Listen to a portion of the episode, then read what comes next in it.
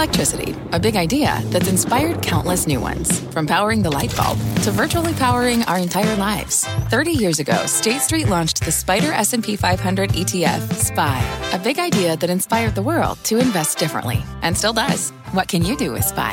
Before investing, consider the fund's investment objectives, risks, charges, and expenses. Visit ssga.com for a prospectus containing this and other information. Read it carefully before investing. SPY is subject to risks similar to those of stocks. All ETFs are subject to risk, including possible loss of principal. Alps Distributors Inc. Distributor.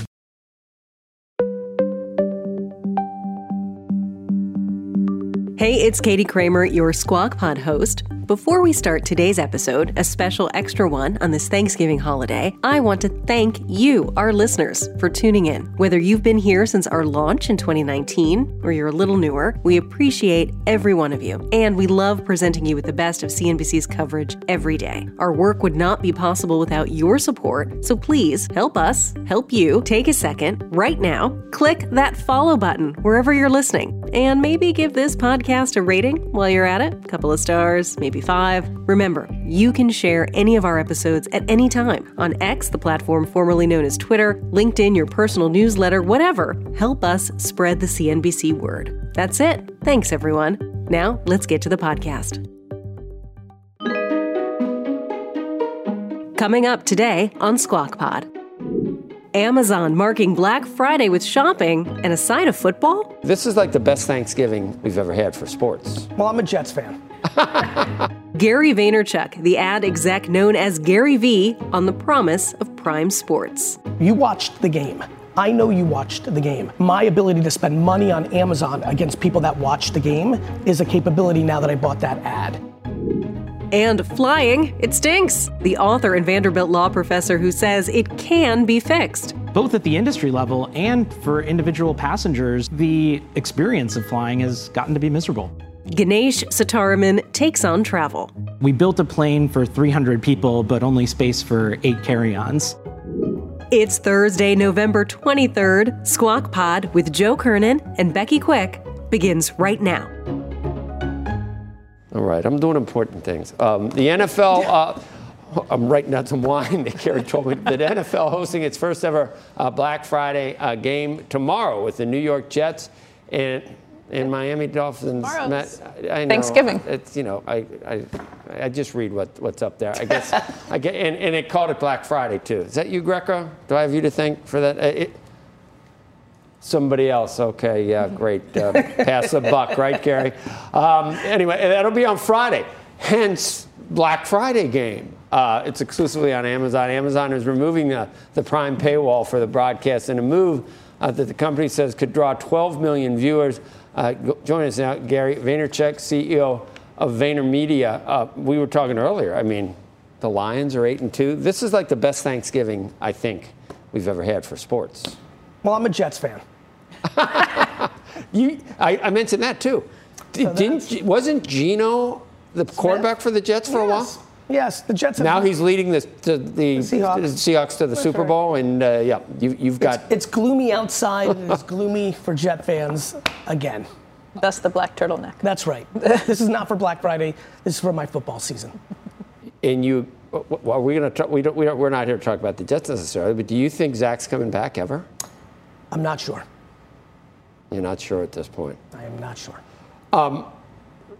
How did all this uh, this come about? I mean, the, the, and, and what does it finally look like for the NFL? How much content? Yeah. We, we're ready to almost televise every game, I think, aren't we? Well, I think for this, uh, what's really interesting about this Black Friday game on Amazon, especially for the people that watch this show, is when you think about the Super Bowl, Super Bowl commercials, in my opinion, in advertising, is the best ad in the world. Even though it's $8 million, you're getting 130 million Americans to actually watch. Most people don't watch other commercials on TV outside of it. The Black Friday game, especially now that they've moved the paywall away, the, what's interesting about an Amazon commercial that's different than a commercial on television is the retarget capability of the people that watch it. Ah.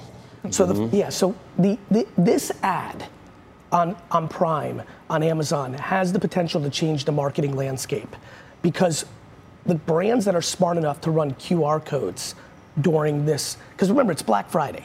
Mm-hmm. So everyone's in that mindset to buy. Now you're watching football. And these ads are going to run. There's going to be a lot of call to action and deals, different than Super Bowl that's trying to make you laugh and build brand. I think there's a sales capability. When I think about what Gillette and Bose are doing with us, my advertising for VaynerMedia, the, the fact that we can retarget the people on Amazon that saw the ad, the capabilities that these tech companies, like this is where the, what's, what's so important about this moment is it's I think it's the watershed moment that takes us into the next frontier of television. But wait a second, when you say retarget and Yes. you have us, that means we click on it and now you've got my information and You can go watched back? the game. amazing. Nope, nope, nope. It's it's much more mundane than that. You watched the game. I know you watched the game. I know you saw our Bose headset or our Gillette razor. Now you're in Amazon's ecosystem. I'm only going to run those ads against you because you watched the game versus him. He didn't watch the game. So my high, I have a higher propensity to convert you. And you as the advertiser or you as the brand gets that information. Amazon shares through or you get the ability to do it on the platform. Okay. It's not like you, Sally, now I have, and I can come over and hang out. I was going to say because that, Yeah. that's not the smartest thing because No. then they're going to lose the relationship no. for next year. But when I go, but my ability to spend money on Amazon against people that watch the game is a capability now that I bought that ad. And think about the time of year. Super Bowl is in early February. Q1, I don't have to tell anybody watching here, is a very different market than Q4. So is it really getting to the point where you know I forget who it was that said it? You know, I, advertising works. I just don't know. You know, I know Yeah, half of it works. I just don't know which 50%. Now you know which 50% works. It's not that you know what 50% works, you're mitigating the risk. It's why social media works. Social media ads, uh, you're mitigating the risk of running a $100,000, $500,000, million dollar commercial hoping it works. Right. That's amazing. So this is this really could, it, and we know about Super Bowl ads. So now there's going to be Black Friday. This is going to be ah, something we do N- again and again. Now you got it. Like I, I think, we'll see, and it's early, but just how big Amazon actually is, and how so there was pretty. it is. It was pretty smart to get into media for Now you're Amazon, getting wasn't it? This is That's- very Go smart. slow with me, because you, you know, I thought that Black Friday was tomorrow. So, Yeah, so you know, you really got to uh, go slow. And I'm going to try that one. What else? Uh, GM not advertising at the Super Bowl. That is so depressing to me. That, of course, their, their EVs are doing so well, they don't need to advertise. Yeah, I advertise. mean, look, we, I- we, we got. They, they tell me we got to go, Gary. I'm Okay, sorry. love you. I love Happy you too. Thanksgiving, Thanks, thanks for the wine tip. Welcome to the Canva guided meditation for stress at work. Impending deadline? Generate Canva presentations in seconds. So fast. Brainstorm got too big? Summarize with AI in a click. Writer's block?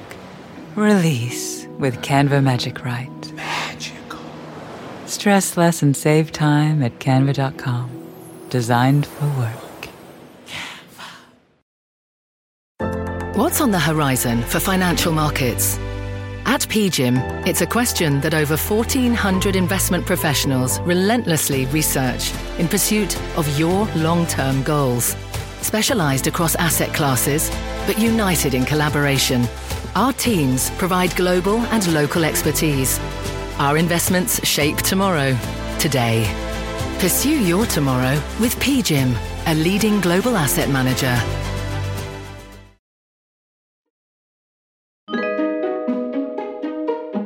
You're listening to Squawk Pod from CNBC. Here's Becky Quick and Joe Kernen with travel stories from hell. Becky kicks things off.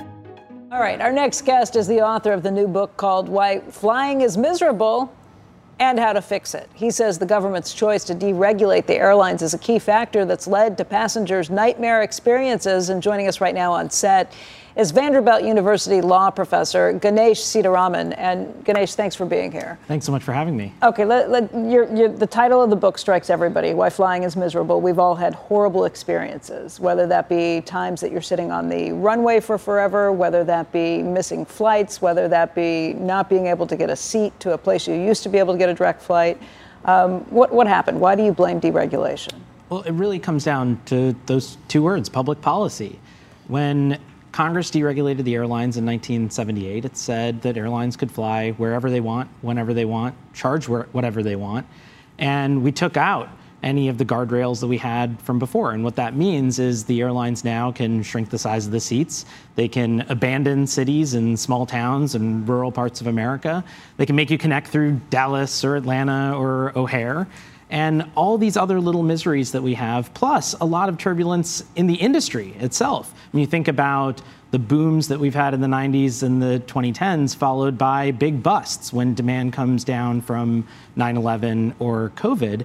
And the airlines come to Congress asking for bailouts and taxpayer support in those cases. So, both at the industry level and for individual passengers, I think the experience of flying has gotten to be miserable. Me push back a little bit and, and, and play devil's advocate with this. Part of what has happened is airline prices have come down significantly too, ticket prices. If you're looking historically with the, the rate of inflation put into this, I mean, I can still fly, fly cross country for 300 bucks, get flights down to Florida. I know people who can do it for 150 bucks and different ways to do it. What's happened is it has democratized flying to a certain extent. It used to be before deregulation that flying was a pretty elite experience. You had really nice dinners that they would serve you. You had the in-flight movie options, different things that were all part of the part of the part of being there. You got to pay more for those things and get into first class, but you have people using airlines that never did before. Most of the country has flown at some point or another. Some do it very regularly, and it's more like a subway system. It may not go everywhere you want it to go, but if you are willing to shop around, you might be able to find a flight that, that people would never be able to afford before. One of the things I found in doing the research for the book is that while prices did go down after deregulation, when you look at the charts that start in 1978, they show that. But when you pull that chart back and start looking from 1950, prices were going down during regulation also, and at basically the same rate the whole time. Hmm. And so it's not necessarily the case that deregulation was a clean break where prices really plummeted. What actually happened was we saw prices drop on some routes immediately afterwards and then be reshaped throughout the country where you got more expensive prices in small cities and places where there's no competition, mm-hmm. uh, cheaper prices in places where there was competition. And part of what the regulated system did was align prices to distance. So you paid more if you were going to fly a longer distance. But if you're going to fly a shorter distance, even to a place that might not be the most popular city with the highest volume, you paid the same price as someone going to a more popular place. But now you're talking about a, a, post office, a postal office. Exactly. It, it was it, it, was a principle of the post office where we want to have access to places like Dubuque, Iowa, which has lost all major carrier service. We want to have access no, to Alaska. I don't know what the alternative is. The alternative is fricking Amtrak. It, you know what I mean? And, and nobody. I mean, as bad as it is, number one, it's hard to run an airline. And even with all these advantages, and in some cases you would say unfair advantages, they still almost go out of business every five years for some reason. So it's hard. We don't want to subsidize that industry with, with taxpayer dollars to make it right. Isn't this the best? It's not great, but it's the best we got. Don't think it is the best we got. what, what would and, we do? And, and, and, on the subsidies, we are doing that. You know, right. when, well, when, doing, they, when they're going to go more. bust, how too would important di- to How would it be different than Amtrak? So, which is, is a nightmare. So, so here are some easy things we could do. The first is we could have a commitment that says to airlines, you know, you get a lot of privileges from us, the taxpayers and the federal government. Right. You have an obligation to serve some smaller places because we're not going to give up so then they're on the lo- whole country. They're going to lose money there on and some be of those worse places, position. and and they'll make up money in other places. Well, uh, don't know. Second, I think what we want to tell the airlines is you need to have a plan for when there's a crisis. You know, we've had this multiple times. We know there are times where there's going to be a right. big drop in demand for maybe six months or a year. Have a plan show us what that plan is. Maybe that means having a rainy day fund. Maybe you've got some other plans, but right. don't come back to us asking for bailouts without any without any plans. Right. And and third, we should just have a simpler system of pricing. You know, now we have a system where it's different if you buy a ticket on Tuesday morning or Tuesday evening. You know, y- you can get charged for picking your seat, for checking your bag. I, I, I saw, that's saw, what I hate, the checking yeah. your bag, because then it makes it lo- it takes everybody longer to get on the plane because everybody's dragging all their luggage on the plane. I just. Uh, and I, I saw a joke the other day which said, you know, we built a plane for 300 people, but only space for eight carry-ons. Right. You know, right. and then you've got to check your bag at the gate. But it's got to be based on supply. It's got to be. You don't want price controls. You don't want setting a price. Then that, that's not going to work. You're either going to have shortages or too much. None of that works. You got to have. You can't have price controls. No, you don't have to do price controls. You know, one thing I propose well, can't set is, prices. is that we could re- we could just require airlines to have more standard prices, but not set by the government. Um, so in regulation during the 1930s to the 1980s, the federal government actually set the prices on a per mile basis. Oh, Think God, like no, your like your no, electric utility. No, we don't no. have to do that. What we could do is just say, if you're going to serve, say, coach or first class on a route, you can't be changing the prices based on if you previously looked up that same flight or if it's a Tuesday or a Wednesday. A price is a price. Just just pick what you want to uh, charge for that flight. Simpler and easier. I just don't want the mutant chicken that they serve, you know, with like a beak or, or Chernobyl Farms. You could skip eating that if they do serve Three- that to you. three- Ganesh, The chicken's you. gross. Thank you. very much. We appreciate it. That's Squawk Pod for today. Thanks for listening. We'll meet you back here tomorrow.